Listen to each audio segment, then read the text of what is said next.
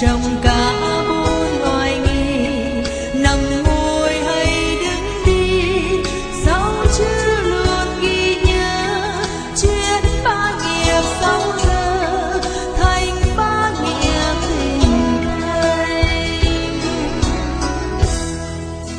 Chuyên sinh ta hành thành trí tuệ chánh chư.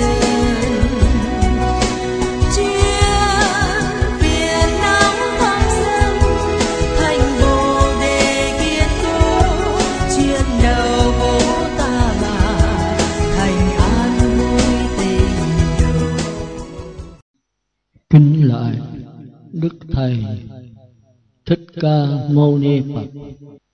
Mô Phật thì chúng ta thấy dầu thời buổi thời xưa, dầu cho ngày nay, thì vấn đề sống chết vẫn là vấn đề quan trọng nhất.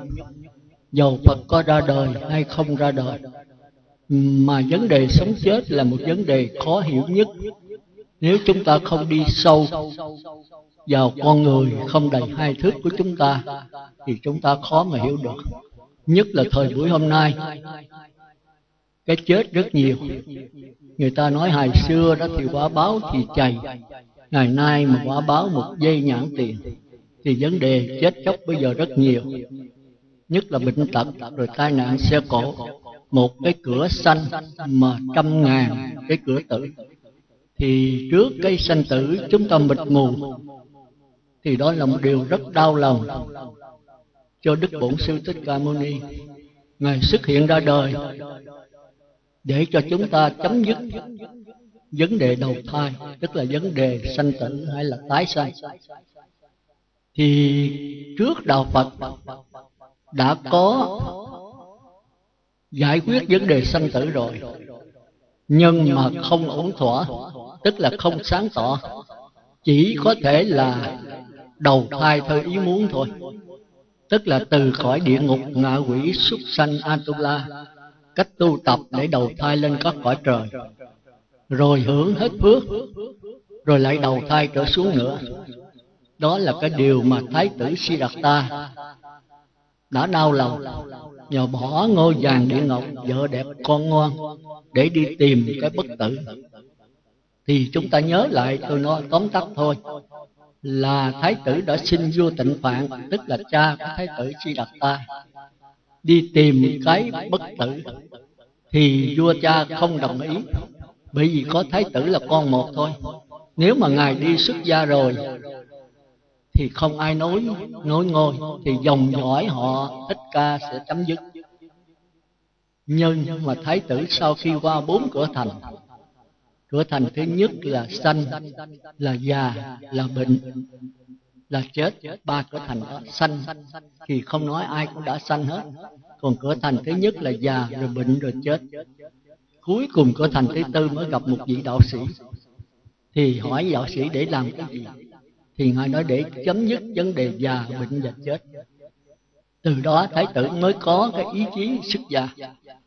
Thì Thái tử xin với vua Tịnh Phạn, con sẽ làm thỏa mãn cha bất cứ điều gì trong. Nếu mà cha cho con, giải quyết cho con 3 vấn đề, thì con xin ở lại làm vua. Thì vua Tịnh Phạn là vua mà, nói cha có thể làm thỏa mãn bất cứ cái gì của con muốn, nếu cha có thể. Thì Thái tử xin có 3 điều thôi. Mà điều đó không phải của Thái tử, mà đúng rồi là của mỗi người chúng ta. Chúng ta nên nhớ như vậy. Hôm nay tôi đến cũng vì vấn đề đó. Một là cha cho con trẻ mãi không già. Hai là cha cho con khỏe mãi không đau. Ba là cha cho con sống mãi mà không chết. Thì chúng ta thấy 3 điều đó. Thì nếu là một con người mà có một sự khắc khoải, có một sự suy tư, thì luôn luôn cũng nằm lòng 3 điều đó. Làm sao mà trẻ mãi không già, làm sao mà sống mãi đừng chết, làm sao mà khỏe mãi không đau.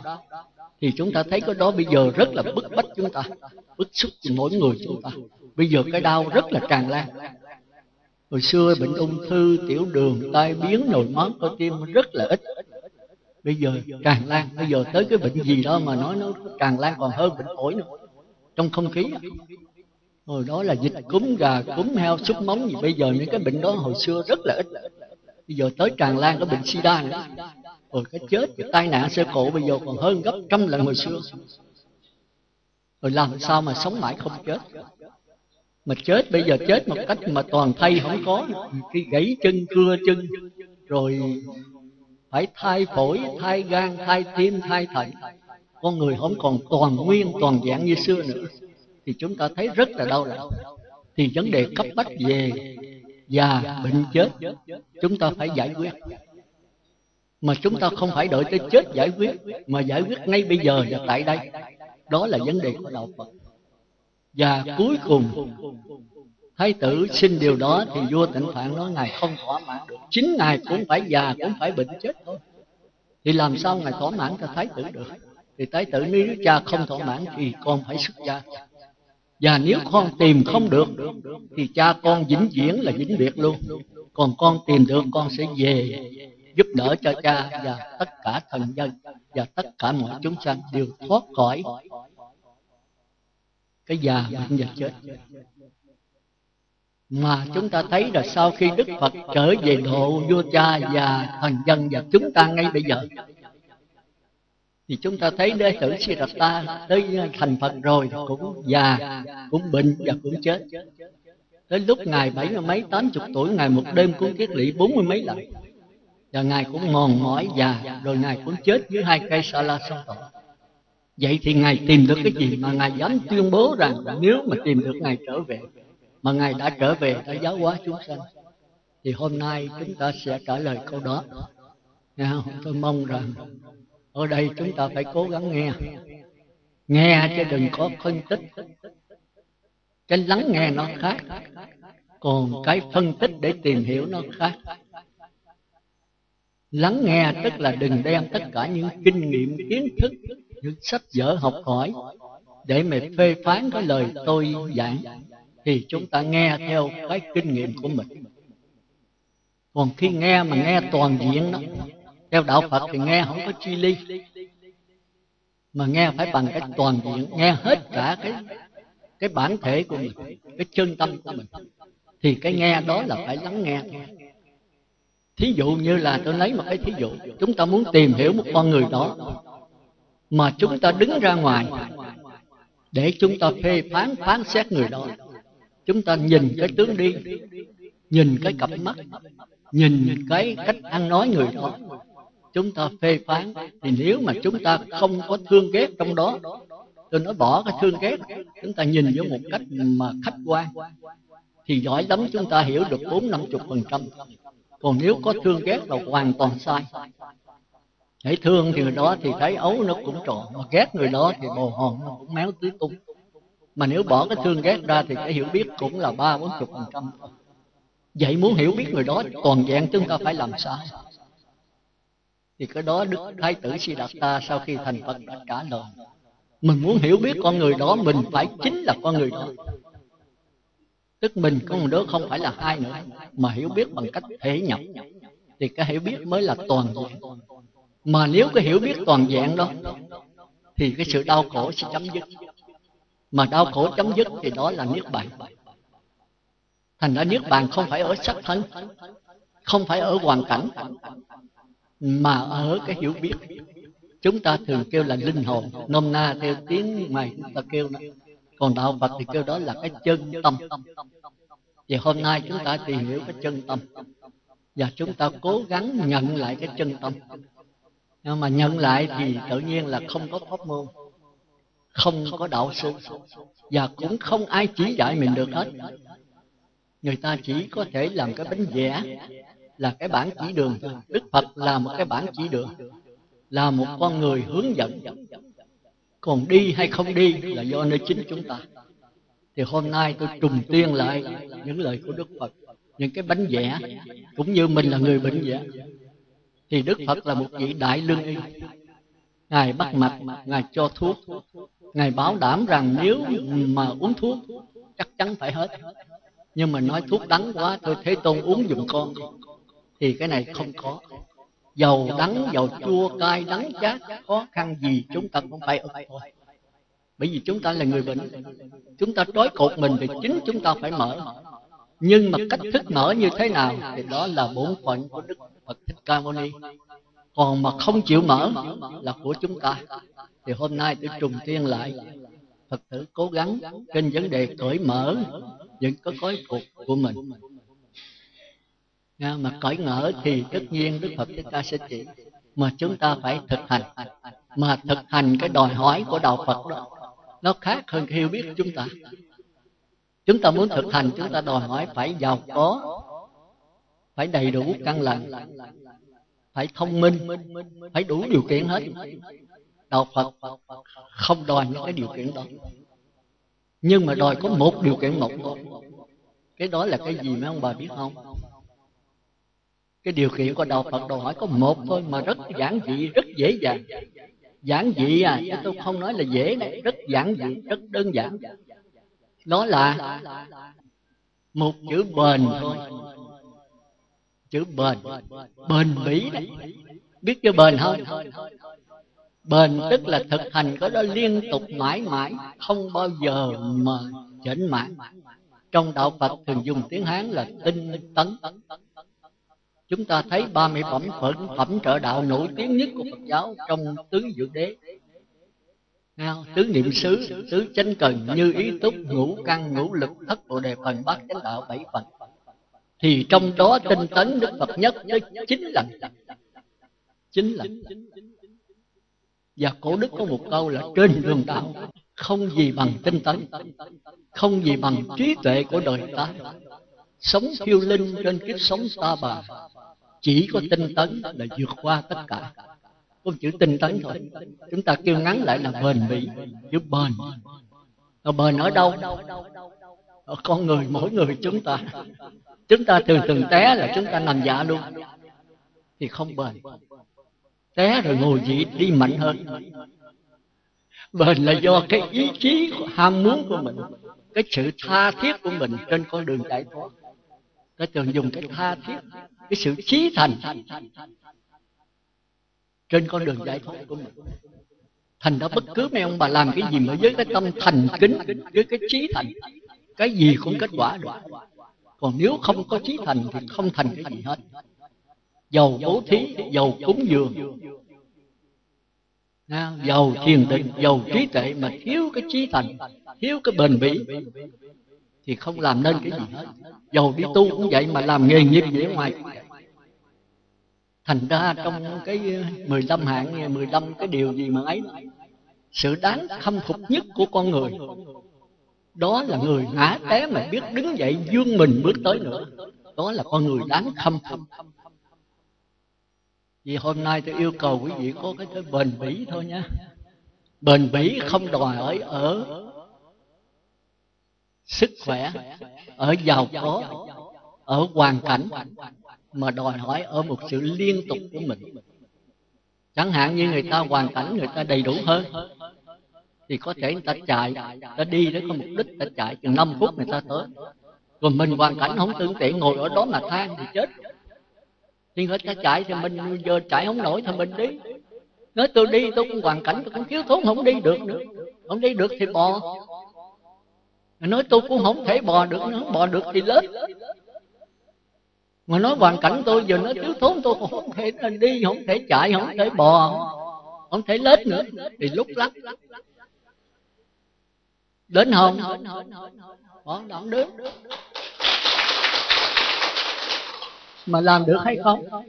Bạch sư người ta đi, người ta chạy đó chừng 5 phút người ta đến, người ta đi đó chừng 15 phút người ta đến, người ta bò, người ta lết, rồi con lúc lắc thì tới 1 năm mới tới.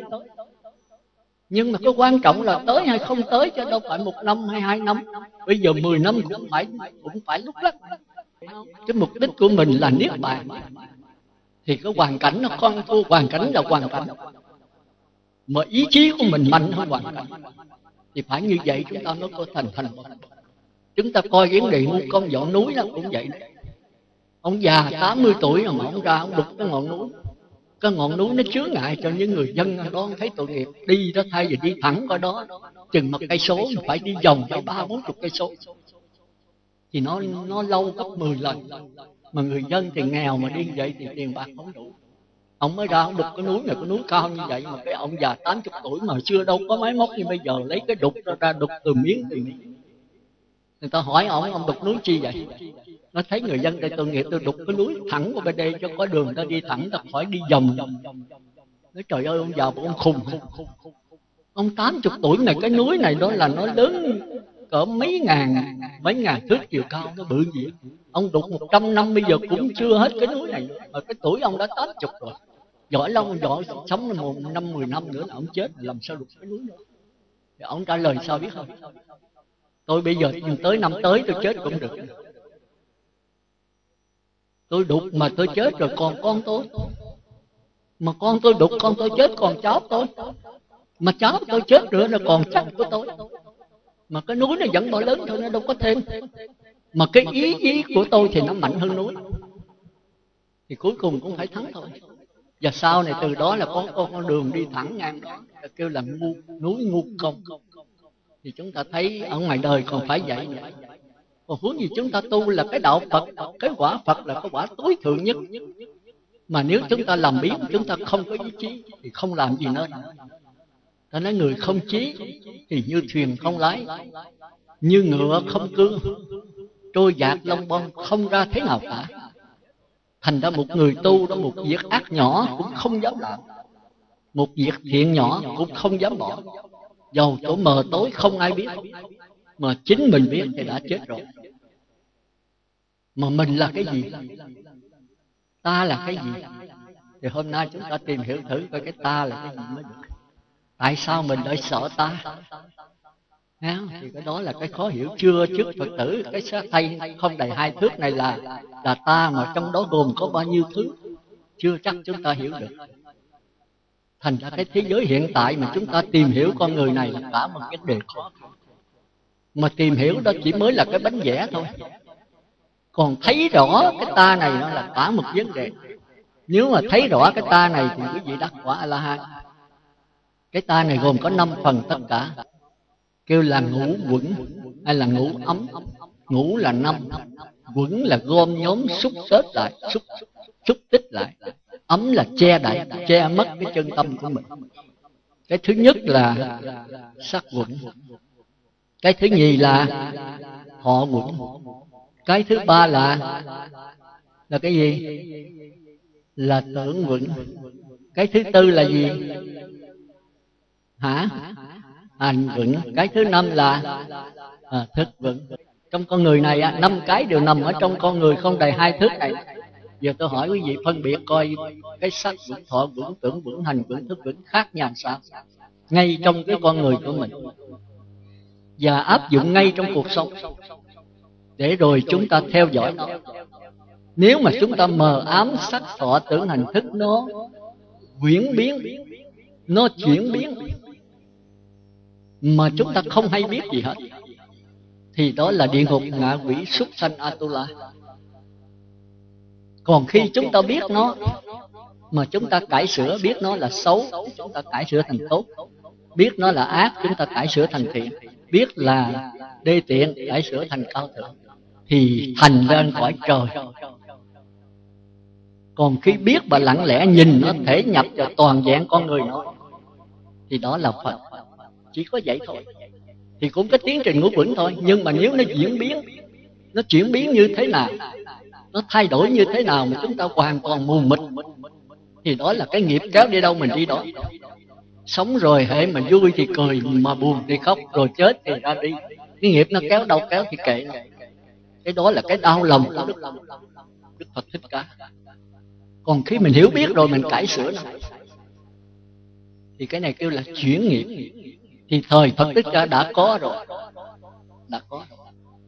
Cũng như cái hột bình bát, lên cây bình bát thì trái bình bát. Mà chúng ta cứ để y chang như vậy là 4 đường.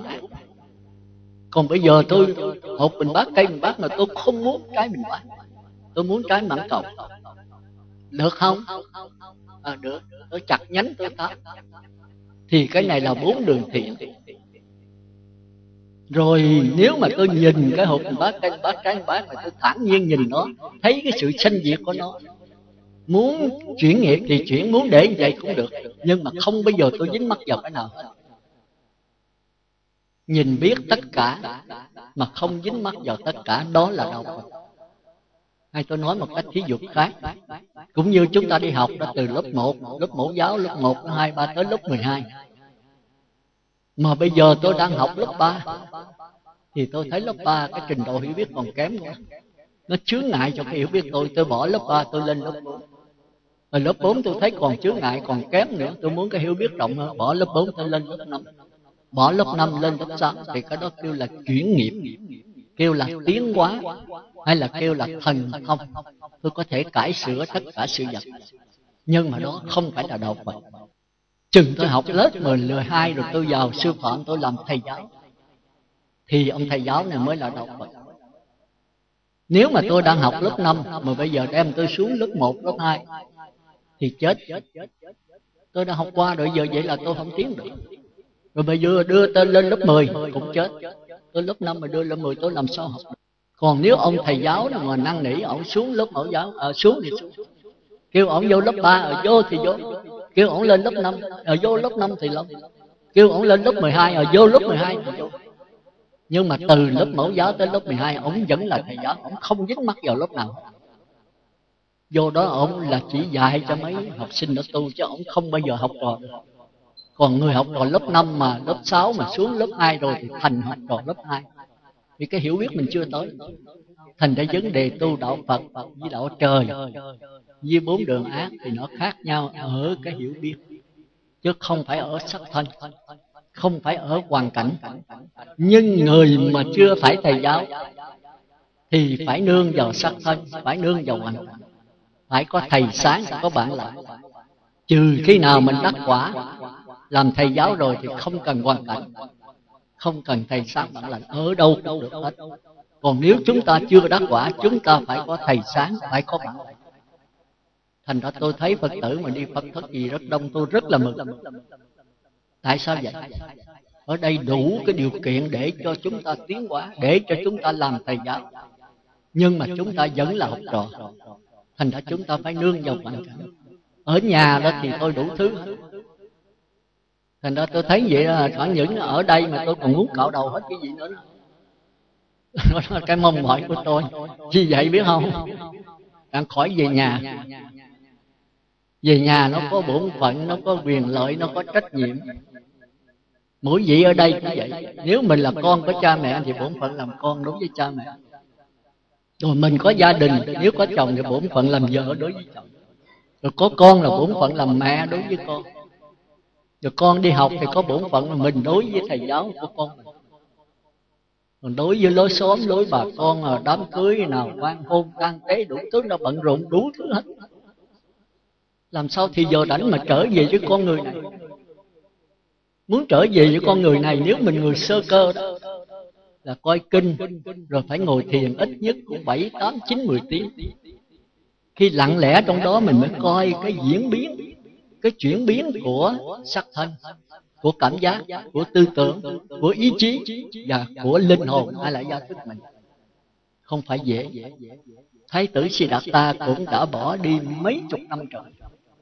5 năm khổ hạnh, 6 năm tìm lại và 49 ngày dưới cội bờ đèn thì mới thành quả. Chúng ta tài hơn Thái tử Siddhartha thôi. Bây giờ chúng ta lo đủ thứ hết. Tôi thấy Phật tử ở ngoài hỏi về lúc này tu hành tinh tấn không? Con bị tại gì bởi thủng thẳng sư ơi, để con sắp xếp cho con cái có gia thất hết rồi con sẽ đi tịnh xá, con nghe pháp. Tôi nói vậy cũng được, nữa vô là thiêu tu luôn. Mấy bà biết có chừng nào mình chết không? Biết không? Ông sao mình đợi tới con cái có gia thất, mình đợi sống tới chừng đó không? Bí ông đi bà đi vô cái nghĩa trang, bất cứ nghĩa trang nào coi thử coi. 80 cũng có, 70 cũng có, 50, 40, 30 cũng có, 1 tuổi cũng có, trong bụng mẹ chết cũng có. Có không?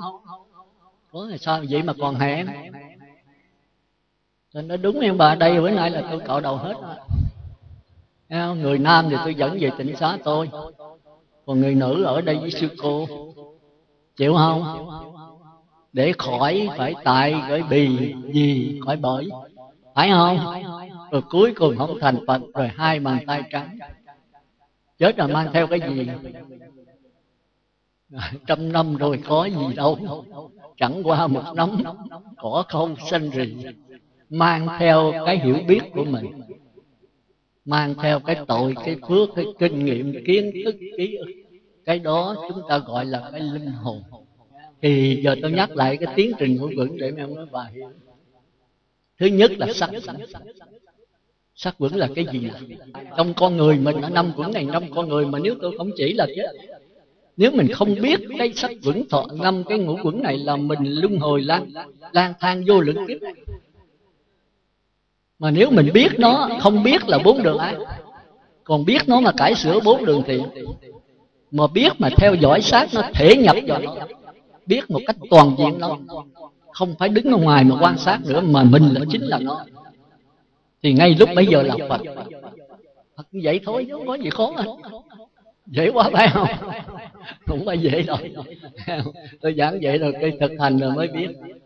Thì bây giờ cái sắc vững đây đó là gồm có mắt, có tai, có mũi, có lưỡi, có thân và có ý. Rồi bên ngoài thì có cái gì?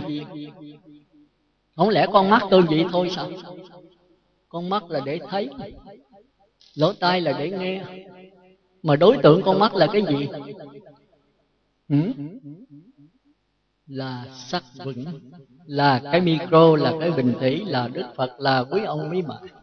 Tức là sự vật mà nó làm cái đối tượng cho con mắt để con mắt thấy, thì gọi chung là sắc vững. Tức là những hình tướng nó cấu kết, nó nối lại thành hình tướng. Có thể khái niệm, có thể diễn tả được, có thể đặt tên được, thì cái đó là sắc vững, cái đối tượng của con mắt. Còn đối tượng lỗ tai là cái gì? Hả? Là cái thinh trần, là cái tiếng tôi nói, tiếng gió thổi, tiếng chim kêu, tiếng người ta nói chuyện, tiếng bò nó rống. Tất cả những cái này kêu đó là thinh trần, tiếng trống, tiếng chuông. Tất cả những cái tiếng mà là đối tượng của lỗ tai. Còn cái lỗ mũi là gì? Tất cả các mùi kêu là hương trần. Rồi cái lưỡi là cái gì? Vị gồm có chua, cay, đắng, chát, mặn, nồng, là của cái lưỡi. Còn cái thân là gì? Là cái xúc chạm, tức là nóng, lạnh, trơn, láng, mịn, khô. Tất cả những cái đó là cái đối tượng của sắc thân, kêu là xúc trần. Như vậy thì mắt, tai, mũi, lưỡi, thân và ốc. Ban đầu là cái ốc thôi, sau mới là ý. Cái đó là phải học khó nữa đây. Cái ý với cái ốc hơi khác. Cái ý nó thuộc về tâm, còn cái ốc thì nó thuộc về căn. Nếu chúng ta học riêng, cái đó là chắc gặp nhiều lần, chứ bây giờ thôi giờ không có giảng sâu được. Không? Thì 6 trần với 6 căn này hợp lại kêu là sắc vững. Những cái có hình sắc hợp lại thành cái sắc thân này là sắc. Là chưa có cái biết, chưa có cái biết. Còn thọ vững là khi con mắt này tiếp xúc với sự vật. Thì tôi thí dụ tôi nhìn cái bình thủy, nhìn cái bình bông này, thì đầu tiên đó quý vị dòm thấy cái bình bông nó nằm ở trên trồng đen. Cái trồng đen nó giống như cái kiến, để cái kiến đây nó thì cái hình của cái bình bông nằm ở trong kiến. Thì cái đó cũng nằm trong sắc vững, là chưa có cái biết, chỉ có cái ghi nhận cái sự vật ở trên này. Rồi kế tới là dây thần kinh thị giác. Ngay cái trồng đen có dây thần kinh thị giác, nó mới thấy được cái bình bông ở trên trồng đen, chứ không phải bình bông ở ngoài. Thành ra đầu tiên đó là con mắt tôi, cái trồng đen tôi tiếp xúc với cái bông ngoài này. Rồi cái bông mới nằm trên trồng đen đấy thôi. Thì có đó kêu là sắc vững. Còn giai đoạn thứ hai là dây thần kinh thị giác mới thấy được cái bình bông ở trên trồng đen. Bây giờ dây thần kinh nó mới rung động. Thì cái cảm giác mới mượn cái dây thần kinh đó để mà phát hiện ra cái vui, cái buồn, không vui, không buồn. Vui là thọ lạc, buồn là thọ khổ. Không vui, không buồn là bất lạc, bất khổ. Thành ở Đức Phật rất thương quý vị đó. Nói quý vị sống sai mà chết mộng. Sống sai làm sao? Sống như người say rượu. Người say rượu có biết gì không? Không. Nếu biết rồi đâu có về đập vợ, đập con, phá đồ, phá nhà, phá cửa. Quý vị giống người sai rượu. Đức Phật nói là Thái Tử Niệm. Sống thì sai, mà chết thì sao? Chết thì giống như chim bao, không biết đi về đâu. Hãy nói cái chết là sợ, đừng có nói chết nữa. Tôi sợ lắm, đừng có dùng danh từ chết. Mà sợ chết là khỏi chết không? Ở đây có ai khỏi chết không? Ai cũng phải chết hết. Tại sao chết là mình lại sợ?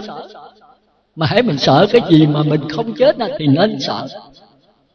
Còn phải chết mà tại sao lại sợ nó? Mà chính cái sợ này đem tới cái đau khổ cho chúng ta. Chúng ta chống đối là cái gì là đau khổ. Mà khi chúng ta tìm hiểu cho rõ ràng vấn đề chết rồi thì không có gì đâu mà phải sợ. Nó là điều dĩ nhiên phải vậy. Nhưng mà tại vì mình không hiểu nó. Chính cái ngu si không hiểu này làm cho mình đau khổ, làm cho mình sợ. Khi đã hiểu rằng là không còn sợ cái gì hết. Thành ra tôi muốn quý bà ở đây là nghe mấy ông quý bà đừng bao giờ sợ chết. Mà muốn đừng sợ chết là phải hiểu rõ cái chết. Và mình có thể điều khiển cái chết. Chết đầu thai vào cảnh giới nào, mình muốn cảnh giới nào mình đi vào cảnh giới đó. Phải làm như vậy. Đặng quý vị có thể muốn đầu thai vào cõi Phật Di Đà, chúng ta đầu thai được. Đầu thai ngay bây giờ và tại đây.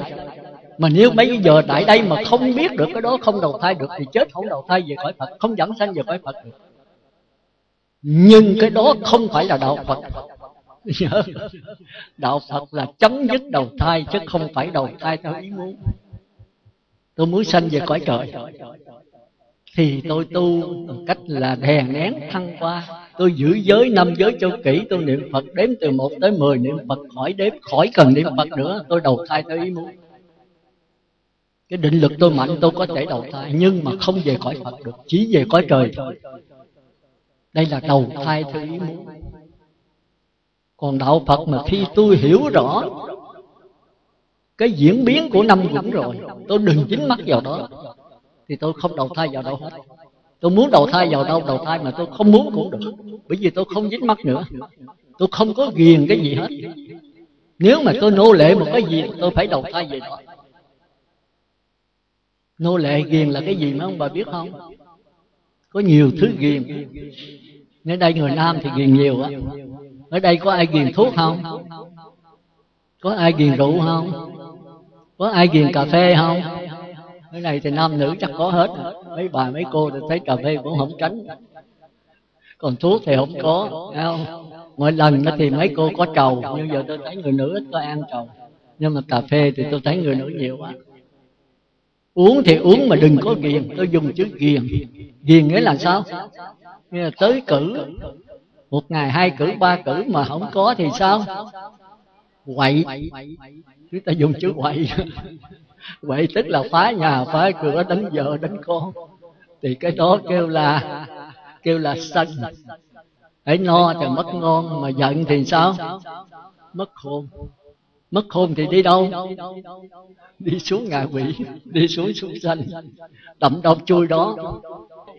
Vậy thì phải bỏ cái ghiền. Bây giờ muốn đầu thai làm người, làm trời, làm Phật hay là làm chó, làm ma quỷ?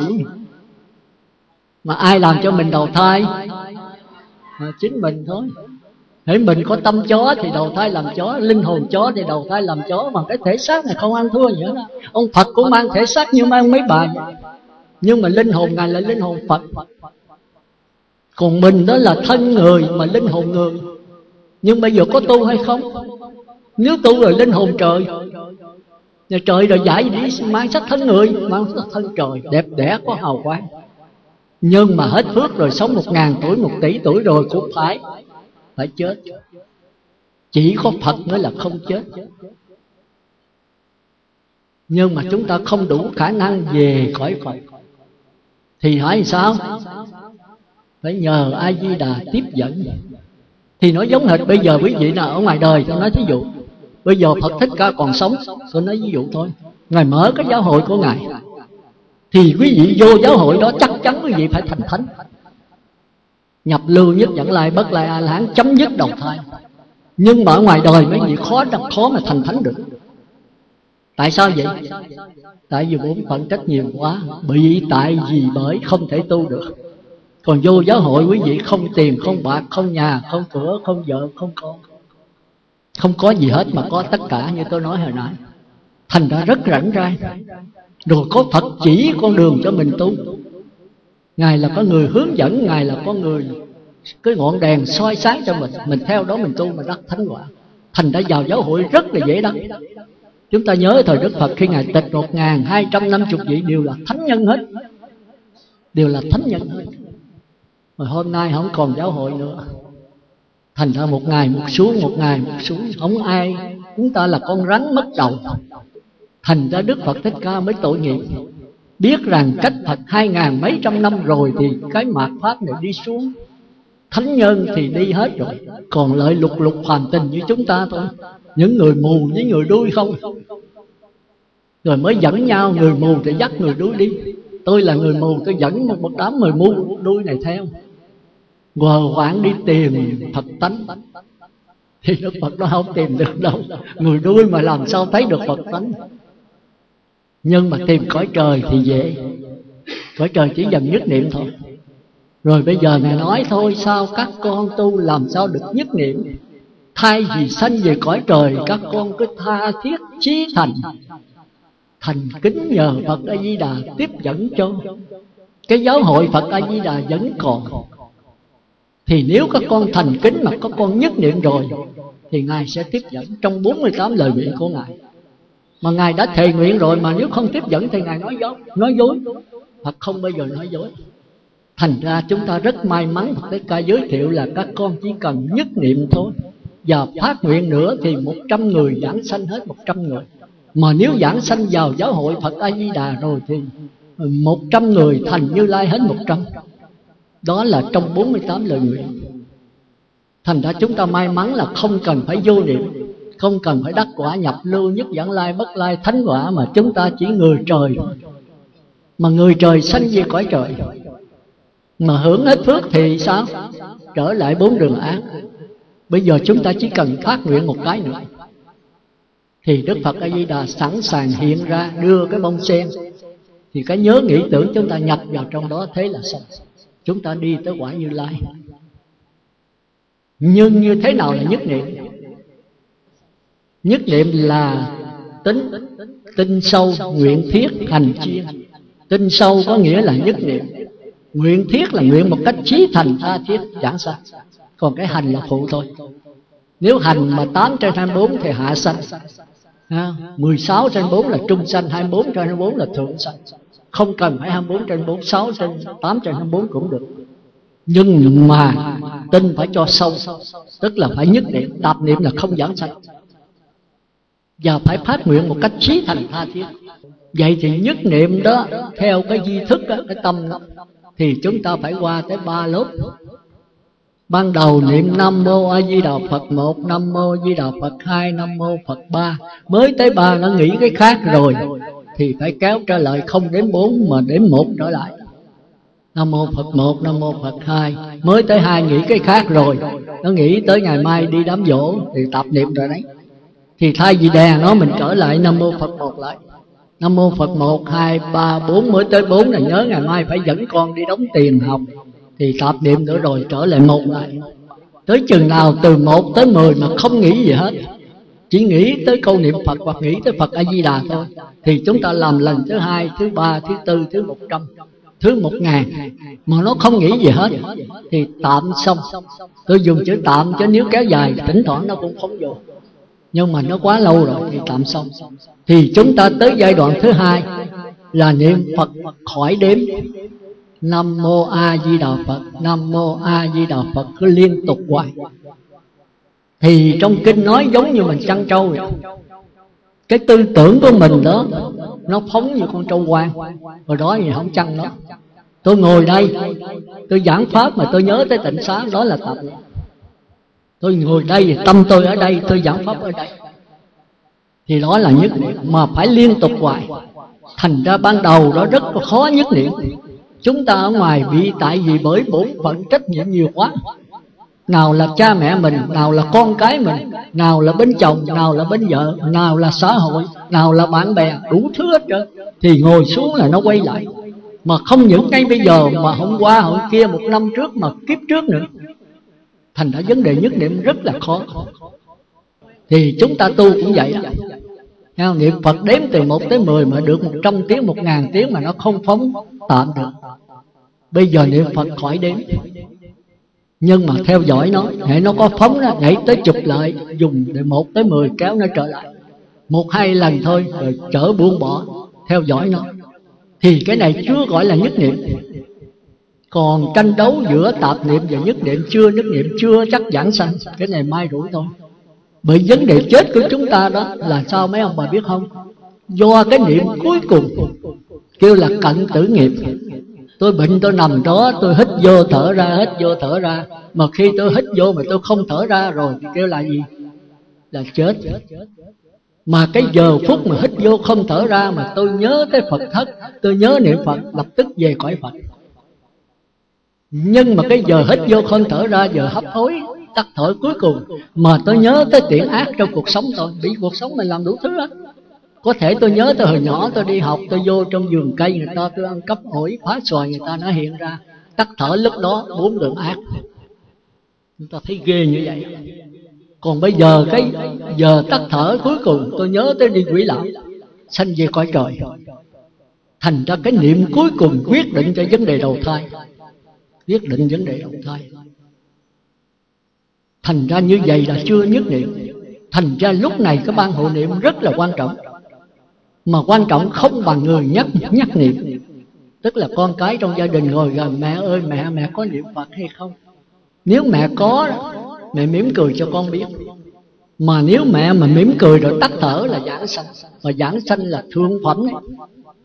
Bởi lúc đó cái thân người mẹ không phải là của mẹ nữa, mà phân nửa của Phật A Di Đà, của Hào Quang Phật A Di Đà chiếu. Tức là Ngài tiếp dẫn đấy. Mà bà niệm Phật rất là định lực rất mạnh. Hễ mạnh thì Hào Quang chiếu mạnh. Mà niệm Phật vừa thì Hào Quang chiếu vừa. Mà niệm Phật mà cái nhất niệm yếu thì Hào Quang nói yếu. Thành ra thấy mẹ mình mỉm cười là biết là bà sanh về thượng sanh. Còn nếu mà bà không mỉm cười được đó, mẹ không hiểu, thì mẹ gật đầu cho con biết thì là trung sanh. Cái định lực của bà vừa thôi. Còn mà bà gật đầu không nổi nữa thì bà chớp mắt rồi bà đi chết, thì hạ sanh. Còn bà mê man hên xui. Nếu bà nghĩ tới điều ác, 4 đường ác. Bà nghĩ tới điều thiện, bà tắt thở, 4 đường thiện. Bà nghĩ tới Phật thất, nhớ phượng tập, phát nguyện về cõi Phật. Thành ra chúng ta đừng để người chết hên xui, mà luôn luôn phải thỉnh cái ban hộ niệm về trong lúc mẹ mình hấp hối. Và nhất là con cái gia đình, người nào khôn khéo, tôi dùng chữ khôn khéo, tức là người này phải thông minh, phải hiểu cái vấn đề vãng sanh để mà gần gũi mẹ. Mẹ nhờ cái từ lực của mình, cái nhân điện của mình, nhất là được các nhà sư có đức, các sư cô có đức thì quý vô cùng. Còn không có thì người thân gia đình, người nào mà khôn khéo nhất, người mẹ mình mến nhất, gần đó để nhắc nhở mẹ. Thì hãy bà tỉnh táo bà chết rồi là cái bảo đảm vãng sanh. Nếu mỉm cười là thượng sanh, gật đầu là trung sanh, chớp mắt là hạ sanh. Còn muốn coi cho chắc vãng sanh nữa đó, thì sau khi bà mất rồi muốn biết thật sự nữa, để 8 tiếng. Như tôi nói hồi nãy, khi chết rồi mắt tai mũi lưỡi chết hết. Còn dây thần kinh, thị giác, thính giác, xúc giác, khứu giác, nhị giác, 8 tiếng mới đứt. Mấy vị biết dây thần kinh rồi phải không? Thì 8 tiếng đồng hồ mới mất cảm giác. Còn trong 8 tiếng nó vẫn còn sống. Thành ra khi 8 tiếng rồi mà các dây thần kinh này đứt hết, chưa tới 8 tiếng mà 8 tiếng rồi mà đứt hết, thì tay chân nó cứng ngắc. Mấy đạo tỳ nó lợi nó liệm nó la tròi, nó trách thì sao mà bà chết bà không để chung liền mà để tới quá 8 tiếng. Thành ra hồi chết đừng đi coi thầy, để 8 tiếng hả coi thầy. Tôi nói là tôi bảo đảm, tôi chịu trách nhiệm. Thầy nói là để 10 tiếng, 20 tiếng càng tốt. Còn nếu thầy nói để 2 tiếng thì mình để tới 8 tiếng rồi. Bởi vì 2 tiếng dây thần kinh chưa đứt. Đụng tới xác bà mẹ mình có thể nhức nhối mà nổi sân. Nổi sân là sân súc sanh. Còn những người có tu định lực mạnh thì ta không nhức đâu. Mà định lực mạnh thì ta giảng sanh rồi. Nó thành ra để 8 tiếng mà tay chân vẫn mềm ùi, để 10 tiếng 20 tiếng mà tay chân vẫn mềm như lúc còn sống, thì đây là giảng sanh. Đây là có hào quang A Di Đà chiếu vào cái thể xác của bà. Còn nếu thể xác của bà không thì 5 phút 10 phút là cứng ngắc như khúc củi. Chúng ta nên nhớ đó. Cái đó là trong di thức giảng rất rảnh. Thành ra chúng ta muốn biết mẹ mình giảng sanh coi hai cái. Một là trước khi chết tỉnh táo, tỉnh táo mà mỉm cười, gật đầu hay chớp mắt. Rồi để 8 tiếng bà vẫn mềm ùi, 10 tiếng 20 tiếng càng tốt. Nhưng mà năm sau dưới 8 tiếng là không nên. Nó chia thần kinh nó chưa đứt. Rồi muốn coi chắc chắn hơn nữa thì cái chết rờ trong sâu thân. Đảnh thánh nhãn sanh tiên, nhân tâm ngạ quỷ phúc. Ở trên đầu này đó là sanh về bậc thánh. Nghĩa là trong mình có 6 bóng đèn tất cả, kể luôn cái mặt nữa là 7 bóng. Thì nếu cái bóng trên này mà còn chót có thể tất cả đều đứt hết, bóng trên này còn chót, đó là bậc thánh sanh về trung phẩm, phương tiện hữu dư chứ không phải phàm thánh. Còn nếu cái trán này mà còn nóng thì hạ phẩm thượng sanh. Còn cái lỗ mũi cái mặt này còn nóng là hạ phẩm trung sanh. Còn cái ngực còn nóng đó thì đó đúng là sanh về cõi người đấy. Nhưng mà giảng sanh về cõi Phật là hạ phẩm hạ sanh. Còn cái này là sanh về cõi trời sắc giới thì hạ phẩm trung sanh nếu có phát nguyện. Còn đây là cõi trời vô sắc, tức là nếu phát nguyện thì giảng sanh và hạ phẩm thượng sanh. Đó là cách thức ở trong tịnh độ. Thành ra vấn đề chết là vấn đề quyết định cho vấn đề thành Như Lai, hay là thành trời, hay là xuống địa ngục. Ngạ quỷ súc sanh là tùy ở cái giờ phút chót.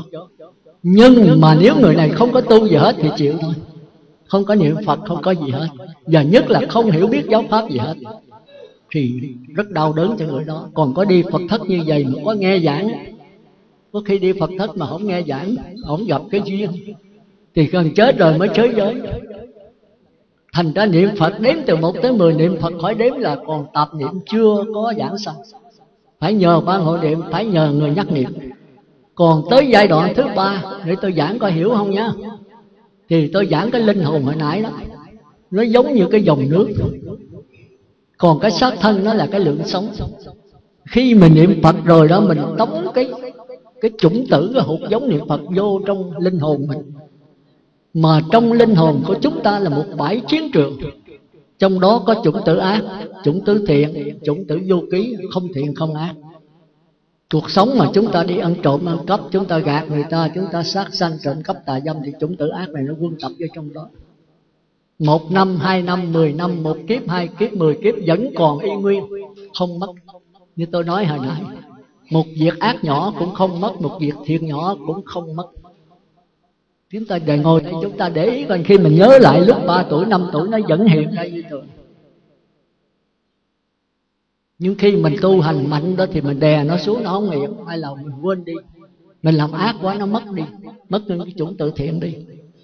Đó bây giờ mình mới niệm Phật, chủng tử niệm Phật vô trong đó.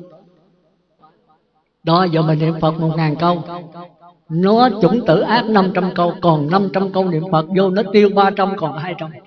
Mai làm 200 nữa 400, mốt là 100 nữa 500. Bữa nào mà không giữ giới kỹ thì nó vô ít lắm, mà giữ giới kỹ nó vô nhiều. Rồi bữa kia nữa 300 nữa 800, bữa nọ 500 nữa 1.200, rồi từ từ tới 10.000, rồi 1 triệu, rồi 1 tỷ. Rồi sao? Chủng tử niệm Phật nó tiêu diệt chủng tử ác lại. Rồi khi nó đầy ai lại da mình rồi thì sao? Nó tràn ra. Thì mình ngồi xuống mà muốn niệm Phật thì trong linh hồn mình có tiếng niệm Phật ở trên không gian. Mấy ông bà đừng sợ, đó là của mình, số vốn của mình. Mình ngồi xuống rồi nghe Nam Mô A Di Đà Phật thì biết là mình ai lại ra đã tràn rồi đấy. Lỗ tai mình luôn luôn nghe có tiếng niệm Phật, dầu đi đứng ngồi nằm cũng có tiếng niệm Phật. Rồi mình nghe rồi mình tống trở, nó đầy rồi, nó tràn trở ra. Rồi mình tống nó lại tràn ra. Bây giờ mình muốn tạp niệm cũng không tạp niệm được, muốn nghĩ cái gì cũng không được hết. Cái linh hồn cái kêu là niệm Phật nhập tâm, nhập vô linh hồn mình rồi. Thì cái linh hồn với cái tư tưởng là vọng nha, có tác ý. Còn linh hồn là không có tác ý, hồn nhiên trở ra nó đầy, hồn nhiên nó tràn ra. Thì nó cái linh hồn mình không bao giờ mất. Còn cái tư tưởng thì nó mất. Thành ra cái vọng tâm với cái vọng chân, linh hồn là vừa chân vừa vọng, hai cái giao lưu với nhau. Thì cái này gọi là nhất niệm. Bây giờ mấy ông bà muốn nghĩ tùm lum cũng không nghĩ được. Cái tư tưởng với cái linh hồn nó kháng khích với nhau, nó tương ưng với nhau. Cái linh hồn tràn ra tiếng niệm Phật, hồn nhiên không có cố ý. Còn tư tưởng cố ý tống linh hồn, mà nó đầy rồi tống vô nó tràn ra rồi tống nó tràn ra, không có cái gì xen vô nữa hết. Thì cái này gọi là nhất niệm. Giờ hiểu nhất niệm chưa? Ở đây có ai nhất niệm chưa? Niệm Phật đếm từ 1 tới 10 chưa nhất niệm. Niệm Phật khỏi đếm chưa nhất niệm. Cần phải ban hộ niệm, phải người nhắc niệm. Khỏi cần niệm Phật vẫn có tiếng Phật đây bảo đảm. Có ban hộ niệm cũng được mà không được. Có người nhắc niệm cũng được mà không được. Tôi sắp sửa chết tôi nói A Di Đà dẫn con ngày ra liền. Bởi vì cái định lực của tôi, cái cảm của tôi quá mạnh, thì Ngài phải ứng hiện mạnh, ứng hiện liền lập tức. Thì Ngài đưa bông sen là cái nhớ nghĩ tưởng tôi nhập vô đó rồi. Thế là tôi tắt thở. Thành ra cái nhớ Phật, nghĩ Phật, tưởng Phật, cái đó không bao giờ chết. Thì nó không chết nó mới về với Phật. Còn cái sắc thân thúi này nó bỏ lại đây làm sao nó về được? Thành ra giờ làm cái gì làm luôn luôn nhớ tới cái tâm mình. Mình thấy, mình nghe, mình ngửi, mình đi, mình đứng, mình nói đều là do cái linh hồn. Mà đạo Phật đưa là cái tâm. Thành đã làm bất cái gì phải giữ lấy cái tâm này. Mà cái tâm tha thiết chí thành thì người này trước sau sẽ vãng sanh thôi. Như vậy thì trước khi dứt lời, một lần nữa tôi chúc cho Pháp hội chúng ta cũng như toàn thể Pháp giới đều vãng sanh về cực lạc và thành Phật đạo.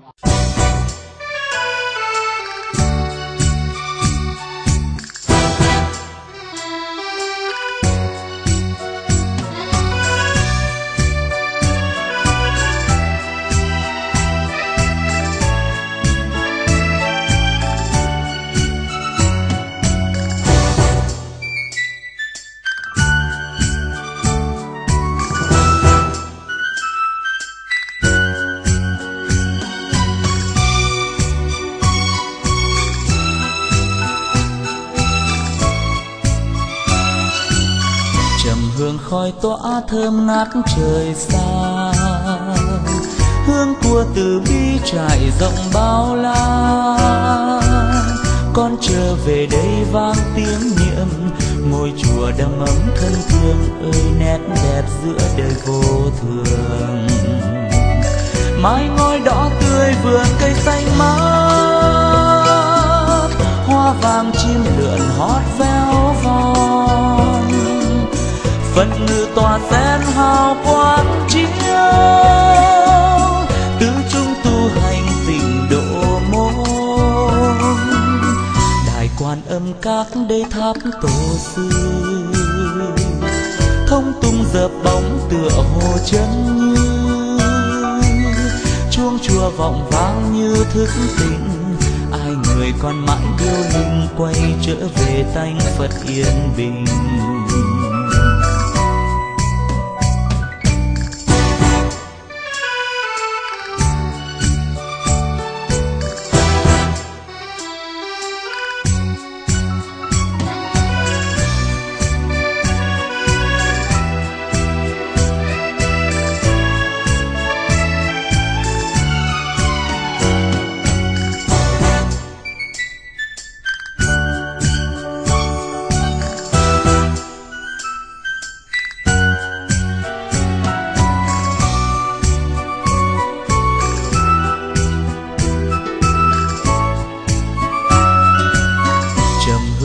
Tỏa thơm ngát trời xa, hương của từ bi trải rộng bao la. Con trở về đây vang tiếng niệm, ngôi chùa đầm ấm thân thương, ơi nét đẹp giữa đời vô thường. Mái ngói đỏ tươi vườn cây xanh mát, hoa vàng chim lượn hót véo von. sen hoa.